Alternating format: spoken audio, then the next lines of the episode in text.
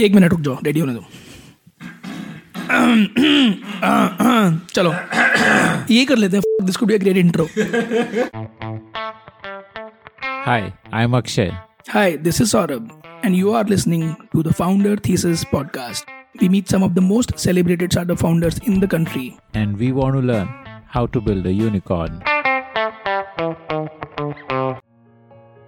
Very few founders can claim to be as responsible for driving the e commerce revolution in India as this guest.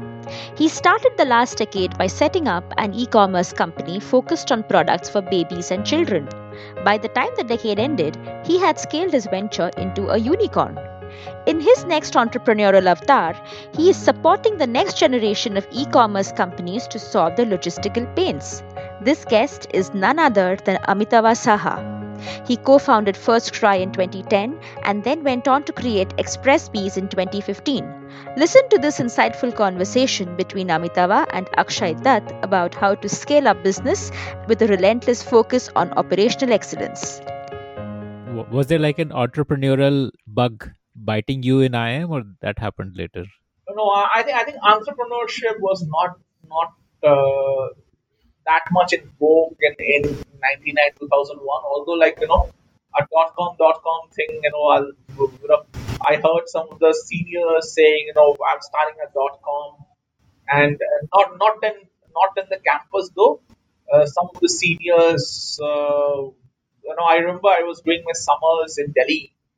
And uh, there was this you know freshers welcome party that used to happen you know where in different different cities the, the freshers who were who had uh, it was a sort of alumni get together and freshers welcome Hmm, hmm, Like a mixer, right? Hmm.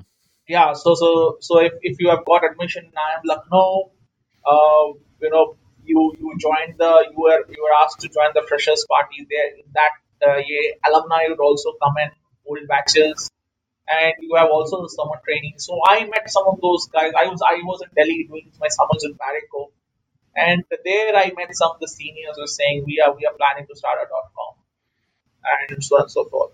And but you know uh, my my my family situation is also very different. My father retired uh, during the last year of my engineering college, so I had to get into a job. And when I uh, quit my job to do my MBA, I pretty much uh, took a bank loan uh, uh, because my father was also not working. Uh, there was no earning member, so I got some scholarships from IIMs and used some of my savings to pull through the college.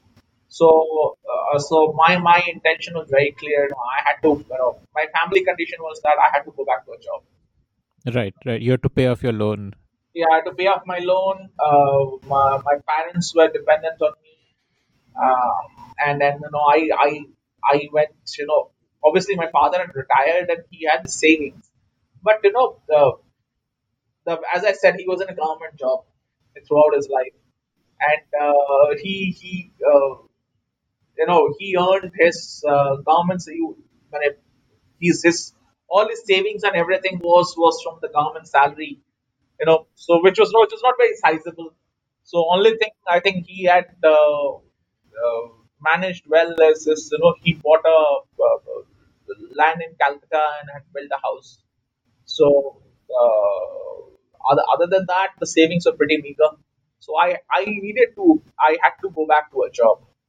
I was very clear. So, I am so IIMS was just a stopgap in between, uh, adding a qualification to your name. But um, I was pretty much clear that I had to go back and join a uh, join a job. So you joined uh, NIIT through like campus placements. Yeah, I I joined NIIT Tech. So it was supposed to be a sales. Uh, uh, it was supposed to be a sales uh, job. I was supposed to join. I was very clear, you know, uh, from day one, I was very clear. I wanted to be in tech, but uh, I was uh, once post joining IIMs, I was very clear I wanted to be in tech. Somehow, I felt that tech was the field to be for future, uh, not FMCG, not marketing, not finance. Uh, but again, I was very clear. I did not want to. Uh, I was not a techie by any any any, any imagine. I still can't write a single line of code. So I always wanted to join the business side of technology. So so somehow that thing was very clear with me that you know I had to join business side of technology. I did not apply for a lot of I, I applied for only few few opportunities. You know, I I I remember I applying for Sapient, uh, and then uh, I had uh, I had an offer from Ramco Systems uh, through through that something something called started started called you know, higher than entry placement.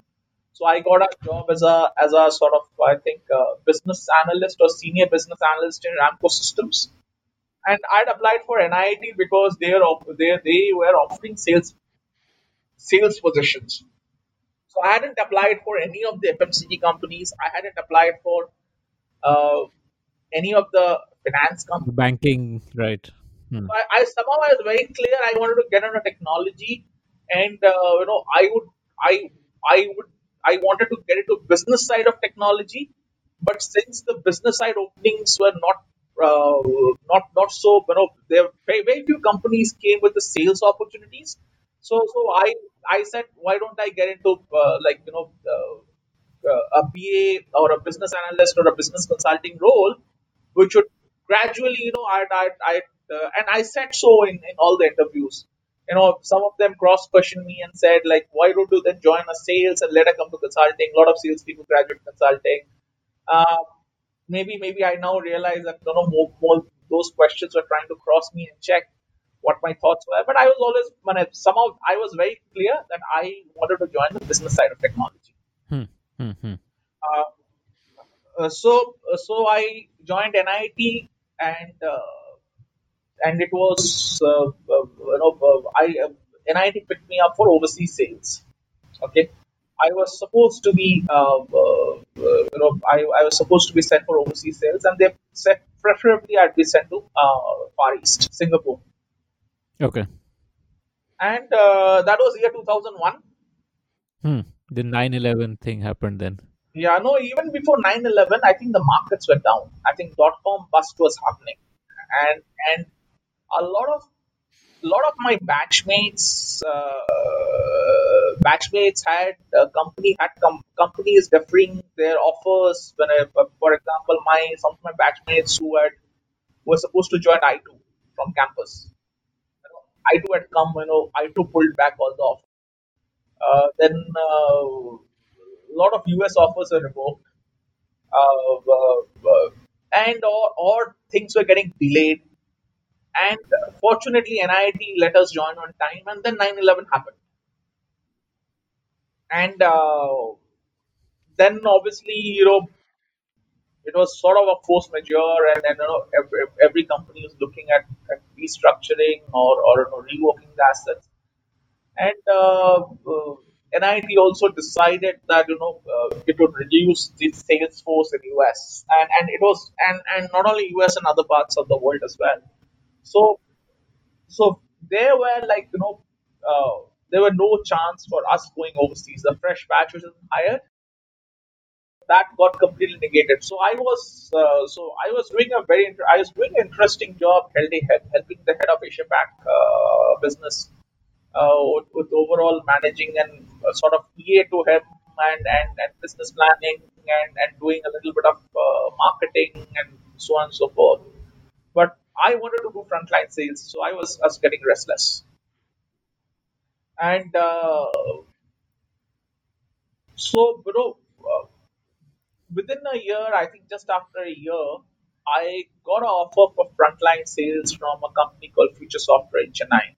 What was it that you were selling exactly? Like, what was the product? So I used to sell uh, layer two, layer three switch. It was R and D product. So uh, so so we used to uh, sell to in Korea.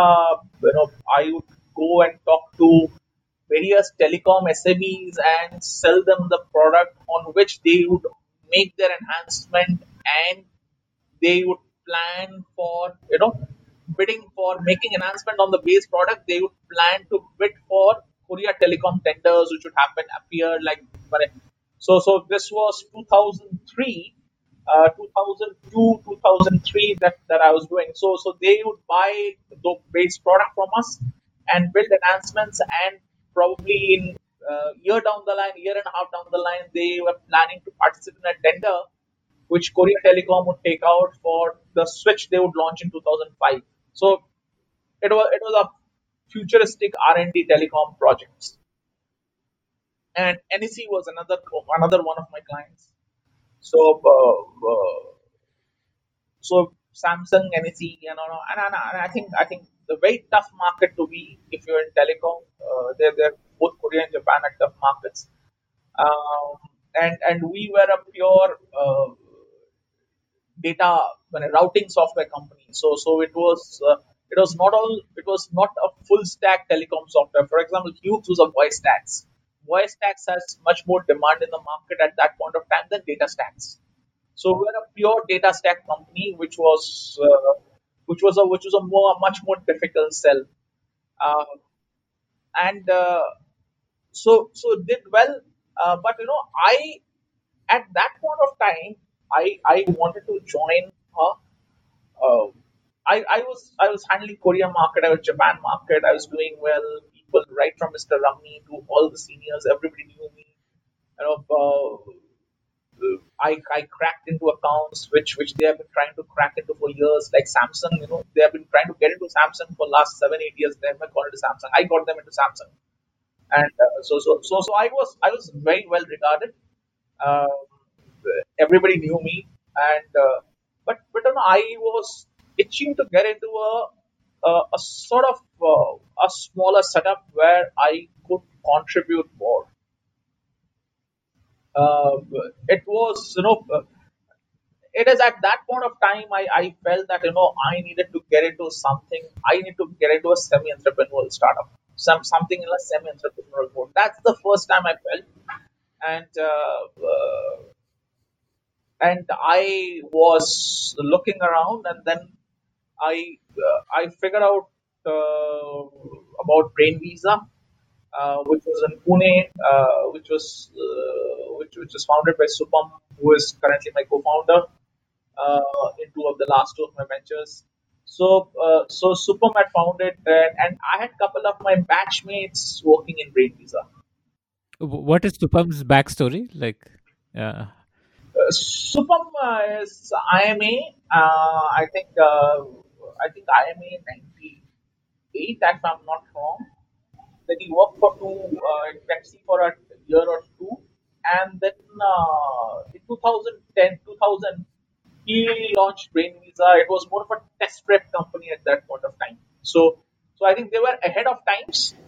test prep like career launcher and uh, all of these? No online test prep. So, so I think the concept was slightly ahead of its time. So right now, uh, for last few years, it's it's online. But at that point of time, uh, the, they tried to do an online test prep. Uh, you know, they tried to do uh, you know more of a career launcher rather than career launcher. That IMS thing, online IMS. Okay, got it. Hmm, hmm, hmm. And this was for mainstream exams like CAT and I, uh, Exactly. IIT So, JEE. so Okay. so so there was there was no no classroom training. It was a lot of exercise, like you know, basic some course material and, and a lot of exercise. Trying to do a B2C company. And how did he fund this? Because uh, I'm sure this would have needed funding to launch. So yeah, they had some funding from from some some seed funding guys. Uh, you know, they they they lost the money and then they pivoted to a B two B model, B two B e learning model. Once they pivoted to B two B e learning model, you know, they never needed any money.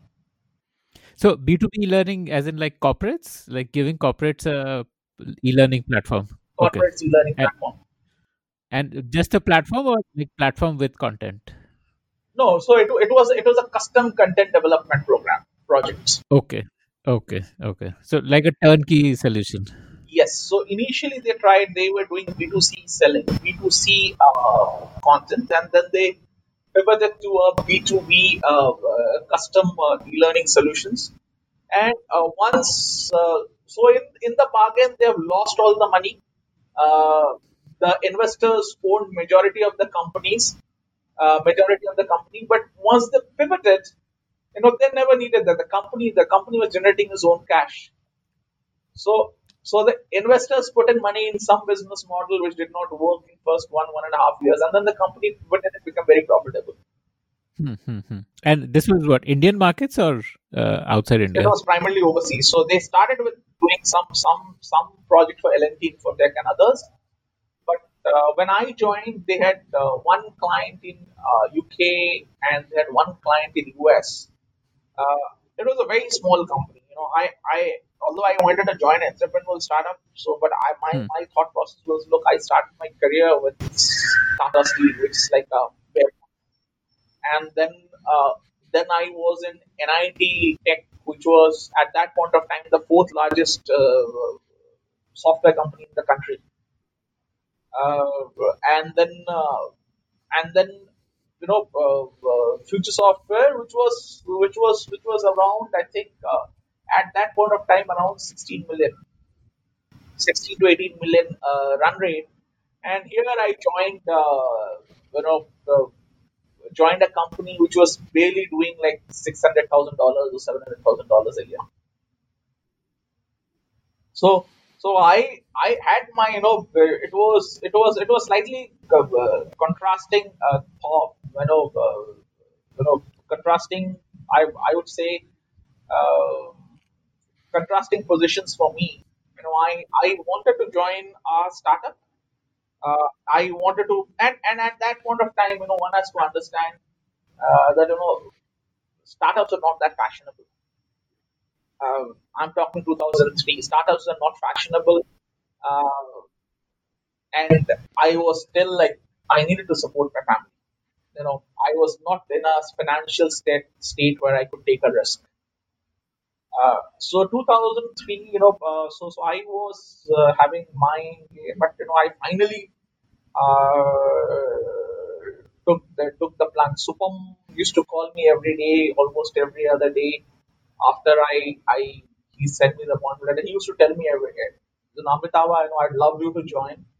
Uh, you know, would you know." Because you know when he asked me, you know, how much do you do? I said like, you know, this much. You know, I, I felt like, you know, I said you know, why is your company so small at two years? He said, no, I pivoted. I said, he was asking me, how long do you think will take? I said, like, you know, are at a very basic stage. You should be able to rapidly climb out because I, I do X amount of business. You know, as a sales guy, you have hired a couple of guys like me, you will get out of the woods in the next couple of days, next couple of year or two max.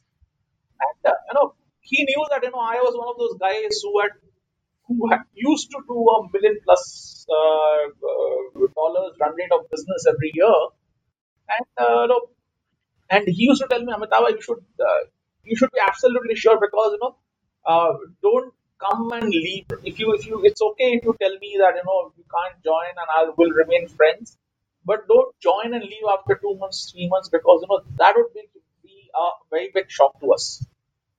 You know, we, we it's, it's difficult. We are a small company. We can't absorb that shock. So, so anyways, I I, I joined and uh, Did you take a pay cut, uh, like, or did they match your salary? no, I, it was not a cut. They matched my salary. Uh, so you know, uh, but 2003 to 2007, I think it was a you know we grew the company. I I was heading this. I I uh, I started with Europe and then rest of the world. Uh, Supam used to manage US business, and then I started managing. You know, uh, I used to handle rest of the world business. So uh, it was a it was a it was a it was a very very good ride. So so we had we took the company from six seven hundred k to uh, a turnover of ten million dollars in four years flat, and um, and it was uh, you know it, the ten million dollars might not sound uh, too uh, very high right now, but uh, two things you know that was way back in 2007 and second thing is e-learning was a very very small field out there. Okay. But we were big daddy in e-learning globally. So we used to uh, i had clients like you know nokia had clients like vodafone deutsche bank uh, uh, novartis and, and they were like you know so so we had clients like ups microsoft uh, you know, even government clients. I had like I, I had direct contract with Ministry of Defence UK. Uh, London Corporation was one of my clients. So, and all these were headquarter relationships because e-learning was always controlled out of HO. So, so, so all these were like for I would I would work with Nokia at Espoo in Finland. I would work with Novartis in Basel, out of the headquarters in Basel. I would work with Vodafone in Newbury, uh, Newbury headquarters. How did you become so good at sales? I mean, you know, to crack such tier one clients means you must have been very effective in doing like a in doing high ticket b2b sales so you know like uh, what were like your learnings on how to do high ticket b2b sales I don't know. I think it came pretty naturally to me. So uh, I I was uh, you know, uh, I I was very I, I used to be very uh, uh, I used to value my time. I used to prepare well. I would think you know what would be the my value proposition. I was very clear in defining value proposition, both for me as well as the client. And and if the so you would do a lot of homework to figure out what is a good value prop uh, not a homework, but I would I would probably within the one hour meeting that I did, I used to do a very detailed meeting and and and I used to meet a lot of people, and seventy percent or seventy five percent of them who I would not meet the second time.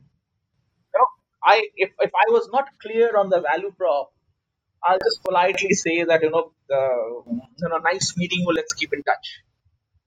I I wouldn't go back to the seventy rather like eighty percent of them I would not probably meet them second time. So once that I figured out, you know, the meetings clicked and I had like you know, uh, uh, we, we feel we, we felt there was there was uh, value pursuing and so I used to I used to you know obviously get into details and multiple meetings and then close it. So uh, so yeah so yeah uh, so uh, very good right I think uh, Sequoia came in around 2005 they bought out old investors. So so it was Westbridge initially, uh, and then which became which Westbridge got acquired by Sequoia. So Sequoia joined our board. We uh, they put in some additional funds, although we're generating profits. We tried to acquire uh, companies in UK and US, and we looked at the the, the, the, the largest or the biggest companies we had in e-learning areas in this in this in this industry and this, those geographies. But we realized that you know those were still a, a small, uh, relatively a nascent uh, market, and and it would not give the quantum step jump that we we're looking for. And in the meantime, in 2007, we got a good uh, all cash offer from a US company.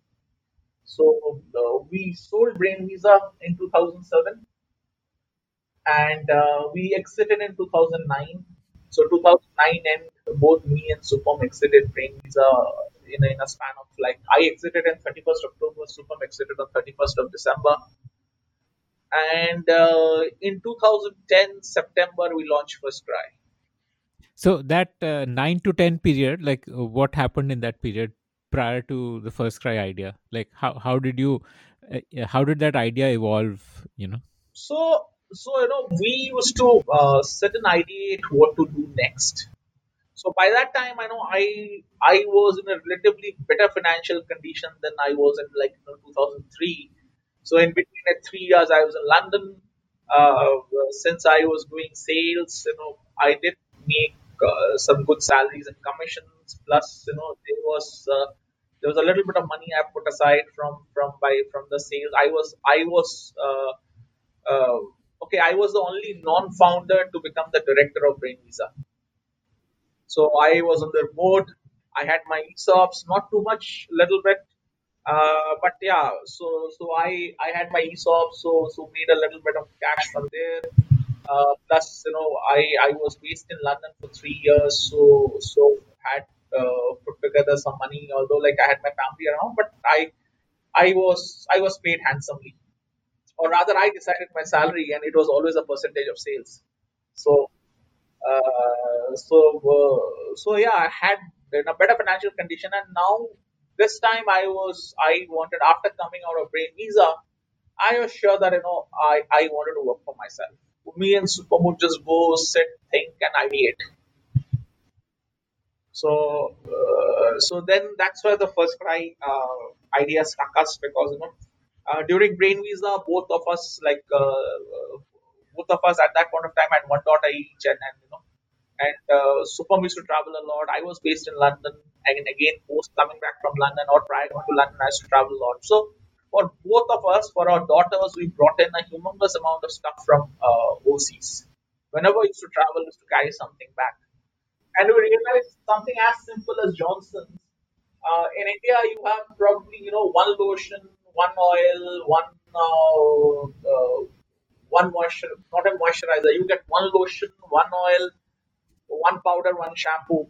And uh, you know, if you just go west, or even if you go to Singapore, you have so many types of lotions, moisturizers, dry skin, oily skin, nighttime, daytime, part time. You know, you know, the, the even Johnson's was the range was much much wider, and and and and obviously there are other lot of other products which you did not get in India at all.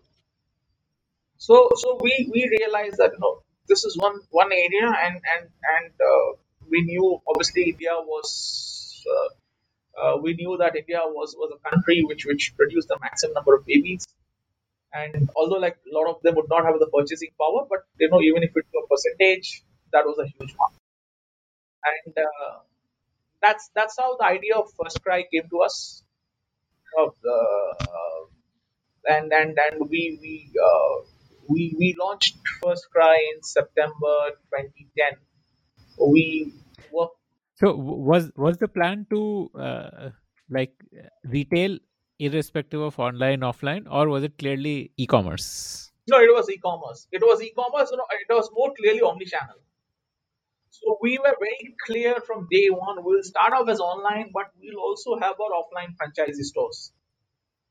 So so September we we we took a bungalow in on. Then we started like uh, me and Supam. Uh, you know, the, I think if I remember it right, I think it was 9th September or something like that. Uh, I still don't I don't remember the name, date exact date now. I think it's 9th or 10th September. So people in First Cry would probably know it better. Uh, uh, I, I I I slightly don't remember. I think it's 9th or 10th of September. So uh, we we took uh, we took a hire we took a bungalow in in in uh, Pune and we started working. We created a small we hired four five people. We created a small studio out there for clicking of photographs. Uh, there was one finance guy whom I had interviewed on a roadside tea stall. You know, he used to work for a franchisee in, in a franchisee of I think Levi's or somebody in India in in, in Pune. Uh, so uh, anyway, I put together a small team. Started within like you know, uh, it was it was a two bungalow complex. Within like one month, we we hired the bungalow behind us and used it as a warehouse. Uh, so we had internally set ourselves a milestone that we need to get out of this place by six months. We should outgrow this place by six months. And uh, within six months, uh, we we outgrew that place in three months. So uh, But uh, uh, like, uh, was the focus initially that you were building a like a digital interface and all that, or was it like you have to go out and find a lot of good products which are not in India and import them and make them available? No, our, our first our first objective was was to put together a good assortment. Okay, because we realized that you know going around a little bit in Pune and others, we realized the shops which were doing well in Pune at that point of time was the one which had an assortment. Simple, but I, I, I think one of the thing is if you if you if you have a good assortment, the mothers or the parents would flock there because otherwise going to a small shop or mom and pop store, even if 1000, 2000 square feet, the assortment level was pretty meager. So, so we said we said we wanted to put together a good assortment. So, so we studied a couple of uh, top stores of Pune, bigger stores, top five stores of Pune in babies and kids, and we we made a list of of uh, and obviously we looked at diapers.com was there in US at that point of time. We looked at Amazon and, and we said, okay, we, we, we designed the categories. We decided, we looked at what kind of products, we, which are the catalogs, which are the product categories, subcategories we wanted, and uh, we launched it. Okay, uh, so we had some back to how how did you uh, uh, get all the assortments? Like you had to like find the vendors and convince them and uh, and did you Initially, we tied up with one or two stores in Pune with whom we agreed that you know they send the assortment to us, uh, uh, or or they would give us the assortment at at at uh, certain margins. You know, we said, well, since we're bulk buying from you, you would give me, say, you might be getting twenty percent of the MRP, you give me five percent of MRP or something like that. So we used to, and we were very clear, you know, because the assortment was here, we said we want the products in our in our warehouse. So we don't want it that after we get the order, that was the most what most other people were doing. You know, as soon as they got the, that's how Flipkart was doing. As soon as they got some get got an order, they would send run somebody to Daryaganj or something, pick up the book. Uh, we had a company called who was pretty much trying to drop ship.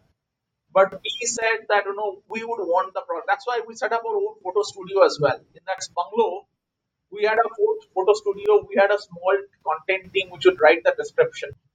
So we had a three-member content team of writing the description and, and, and a small photo studio. We had everything all we have thought through. We said we want to do it. We will not copy the content. We will not uh, obviously you know uh, you might not right find the right photograph or the quality of photographs in, in, in the website of, of the manufacturer could be very very poor and shoddy. So we said we will uh, click our own photo, edit our photos, and write a content and and and uh, and, and put up, put it up uh, through our, in our own website through our internal mechanism. So uh, so yeah, so so we we that's how we started First Cry. Within six months, we launched our first store in Surat, and uh, and um, why surat like why not pune only we wanted a we wanted a franchisee based uh, approach and we're talking to people and the first person to agree was the person in Surat. Uh, so so we used to get a once we started and we said we are looking for franchisees, looking at the assortment, a lot of people used to ping us.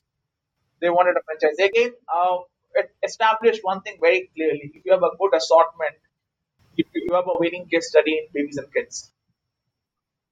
So so then uh, how much did you do in the first year like 10 11 uh, like w- what did you end the year at in terms of your turnover I don't remember honestly.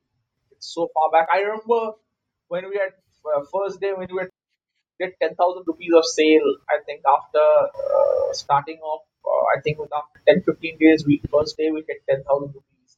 We are very happy. wow So I don't remember the turnover at the end of the first year. I I remember doing so. So during that during that period, I think, uh, and we used to carry the customer care phones. okay okay So we, we, we wanted to know how the customer felt and, and so one day in the evening I had a uh, I had a call from SAIF partners on, on the customer care phone. Okay.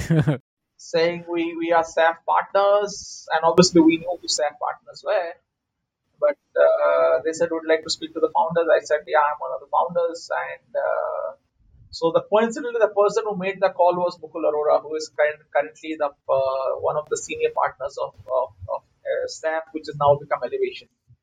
So that was that was Mukul has just joined SAIF, and uh, Mukul made that call to me. Uh, I remember around 4:35 in the evening, and uh, and then we got started getting contacted by others, couple of others as well. Then we realized what happened. We because you know we had not hit the market uh, we had a seed, a little bit of seed fund. Baby was was was trying to uh, had had formed a deck and they have hit the market trying to raise funds.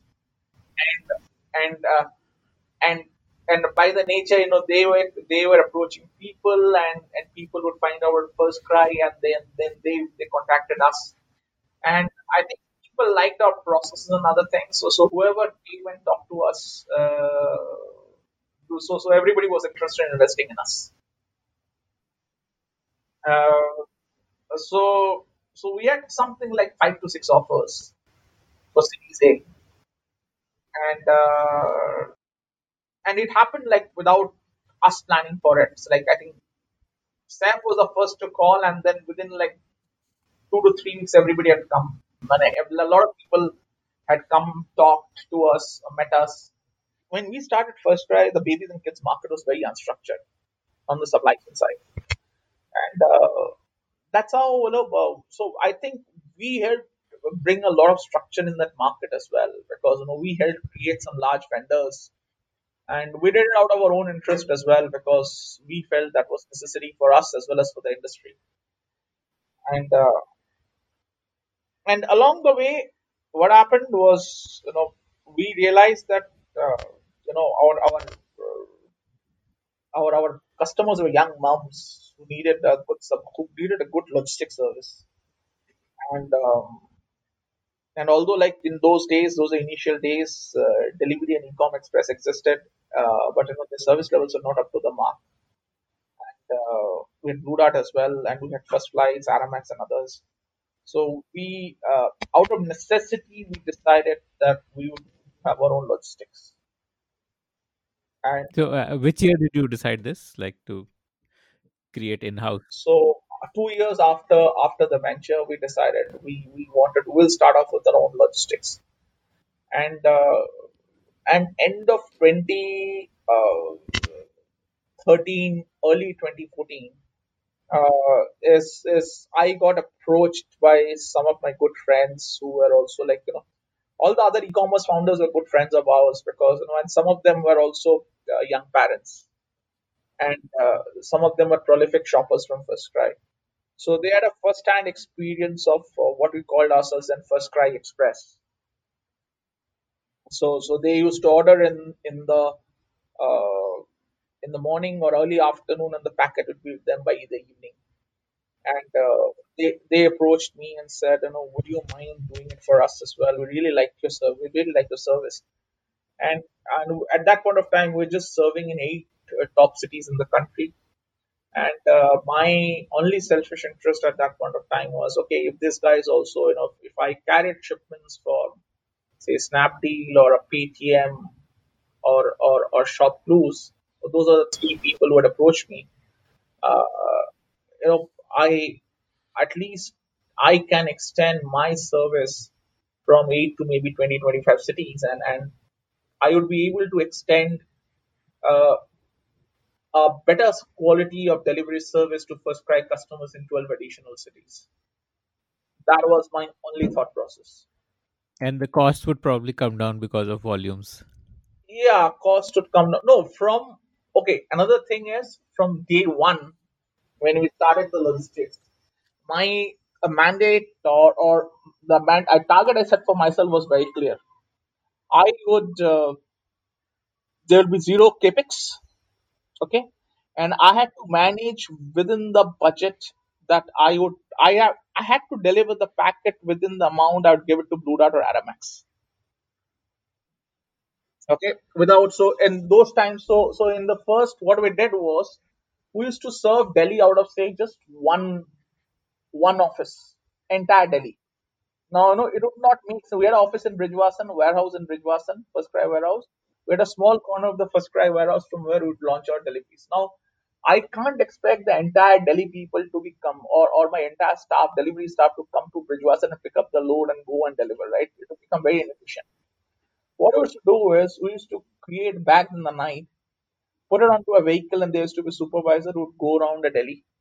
And my boys would assemble at different parts of Delhi. Different, say maybe somebody would come in Rohini, somebody would come in Safdarjung Enclave, the vehicle would start at 4:35 in the morning, and then you know you would go down picking and dropping the loads, and it would end in Mayuria. The other vehicle probably would start from Gurgaon and you know dropping the load in the northern Saket and all those places, and would end somewhere. And there's to be supervisor in the vehicle, and then after dropping the loads, you know there's to be some larger shipments like prams and other things, you know. So the supervisor would go around delivering the prams uh, and other bigger stuff and in the evening, when the boys would come back, and the number of shipments were not very high, the boys would come back maybe within two to two and a half, three hours. He would collect back all the shipments, undelivered shipments, and cash and come back. Hmm. Okay. So, So you managed to keep it pretty lean that way, like the costs are pretty lean. yeah, yeah. My my objective was, you know, okay, logistics cost was always reported above your gross margin. And we used to, and, and Cry was continuously raising funds, and we used to disclose our gross margin figures to our investors every week. So, so we had to like even if I bought a chair and a table for people to sit on, I would expense that off. I'll not take it into asset. Simple chair and table, three thousand rupees. So put a put a cost of three thousand rupees in in the weekly sheet, and and you know, and even that three thousand rupees should like match up to to whatever costs we're giving to Blue Dart and Aramex. Fortunately, what saved us that during those times were the logistics costs were pretty high by current standards. So you know, so we could. Uh, that's how we started, and uh, then you know, uh, this three um, Paytm, Snapdeal, and Shopclues came through in 2014, uh, 2013 end, uh, 2014 beginning. We worked with them for a year. At end of 2014, early 2015, all of them came back and said, you know what, as far as service quality is concerned, you're the best guy on the block, but you are very small. So if you scale, uh, we can put more business your way. And that's how, like, you know, I I went and talked to Supam, and then we went and talked to Board. Board was not very happy initially because you know uh, half the FirstCry was reported to Supam and half into me. So I was looking, I was responsible for not only logistics, I was, I was responsible for the entire fulfillment piece, the warehouse operations, um, the offline stores of FirstCry, HR, and and a couple of other functions, corporate functions. So so so the so you know the, a lot of investors felt that you know we should uh, uh, some of our investors felt that I should continue focusing on First FirstCry, but some of the investors who had seen me build this logistics piece and heard about good things about the market, they were very interested. So took some time to convince others. So by 2015 uh, met is when we decided that we'll spin off Xpressbees. So I mirrored the cap table and I started Xpressbees. And okay. Yeah. So, uh, what were like? Did the warehouses go to Xpressbees? Like, how did you split the logistics infrastructure of First FirstCry? So warehouses are still with First FirstCry. So only only only the the last mile delivery centers were kept with Xpressbees. So we're we're we're very asset light anyway. As I said, we would expense of everything. We had zero capex, so so there was very very there was almost no assets except some chairs, tables, and computers. All the offices were leased. So so that's how I started Xpressbees, and then uh, 2015. Now it's five years in Xpressbees. You know, I think Xpressbees today is one of the largest logistics companies in the country. Okay, okay. Uh, like uh, you know, like uh, can you give an idea again of the trajectory? Like in 2015, when it was uh, spun off into an independent identity, like w- what was what were the numbers like? Uh, it could be like number of deliveries or the top line or the headcount or whatever, and and how it grew over the years. So uh, so when we spun off in 2015 we were typically doing around 20 25000 shipments per day and today we do around uh, seven and a half uh, lakh shipments per day. Wow. Okay. Okay. Five years. Okay. Hmm. Hmm. hmm. Okay. Okay. And uh, your uh, you said you cover about twenty six hundred uh, cities and towns in India. So 2,600 cities and towns spread across all throughout the country. So we, we deliver everywhere in the India except Lakshadweep including Andaman Nicobar. So right from Kashmir uh, to, to to Kashmir to Kanyakumari, there from West Gujarat to Arunachal Pradesh in the east, uh, including all the seven sisters. Uh, as I said, except Lakshadweep, we including Andaman and Nicobar, we deliver everywhere. Okay, okay. And uh, do you like uh, uh, continue to have that asset light kind of a model where everything is largely leased and uh, it's it's it's the same okay. philosophy which is continued. Hmm, hmm, hmm. Okay. So where would you put uh, Xpressbees in like the overall logistics uh, space? You know, just to help listeners understand, like uh, is it comparable to Delhivery or uh, the other companies like ecom express and what are the differences between them uh, are they similar types of setups or are they focusing on different parts of the market and uh, you know if you could just like Yeah, so we Delhivery and Ecom Express are competitors. So size wise, we and Ecom Express are pretty close. Delhivery is slightly bigger than us. So we're a fairly large size company. So and uh, uh, and uh, by organizational design, uh, obviously each of them has its own nuances because you know uh, each organization is set up separately. The design structure is separate, but we essentially address similar markets where we say you know we do primarily e-commerce deliveries, and right now both. Uh, I think Ecom Express is not uh, getting there, but you know both Delhivery and us we are focusing on B2B as well. So we have we have started entering uh, the B2B market, and I believe you know similar to what we did in e-commerce delivery using technology to bring about efficiency and bringing the, bringing down the cost, we would be able to do a similar stuff in in B2B de- deliveries as well.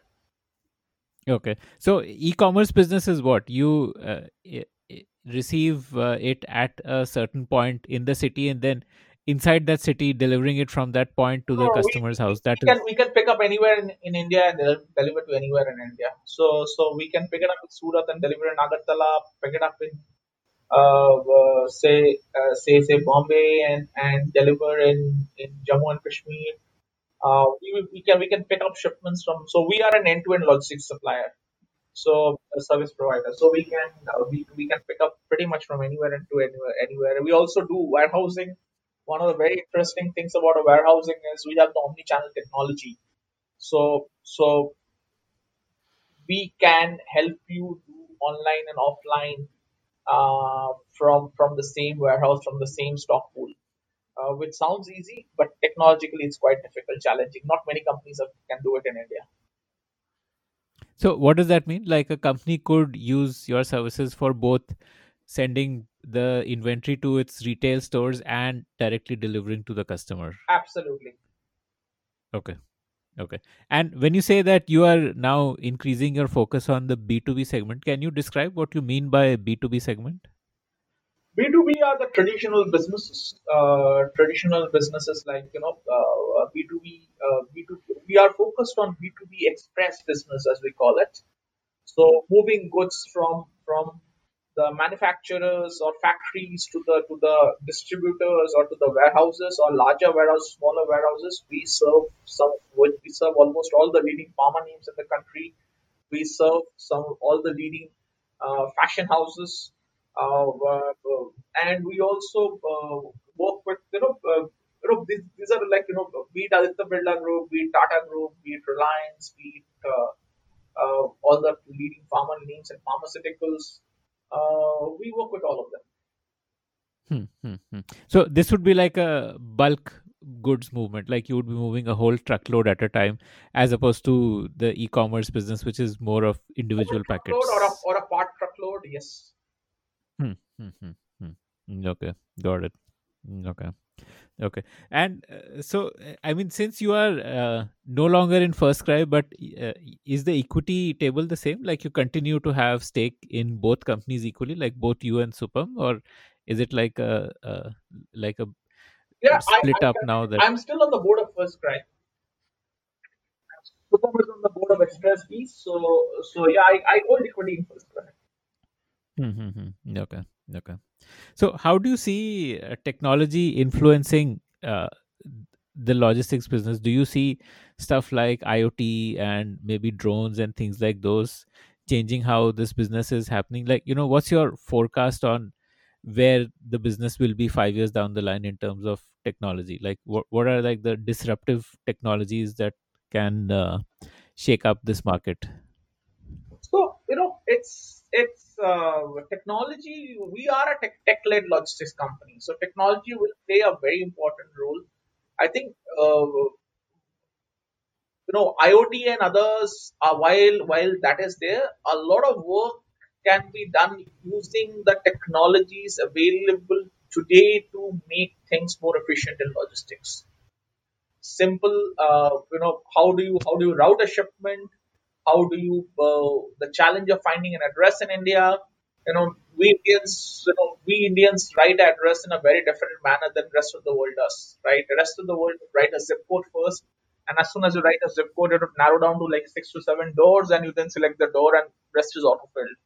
In India, you find like you know, you will find addresses like uh, like the lane next to Lakshmi Hardware, uh, landmark based. uh, two doors after Sai Baba Mandir, and all those things. and uh, and uh, in, there's a good chance there's there's a good eight to ten percent chance if you're in a if you're in a boundary pin code where like you know uh, the pin code could be either your area or your neighboring area as well, or could be could be absolutely wrong as well. So so yeah, uh, so the challenges in, in, in, in Indian logistics is very very unique, and and use of technology is is is uh, is what will help you predict a lot of things, bring in efficiency, bring down the costs. Hmm, hmm. So you're saying there's an information problem, like the quality of information available. It's not only inf- information problem; it is how you use technology to ensure better efficiency, reduce the number of sorts, reduce the number of scans.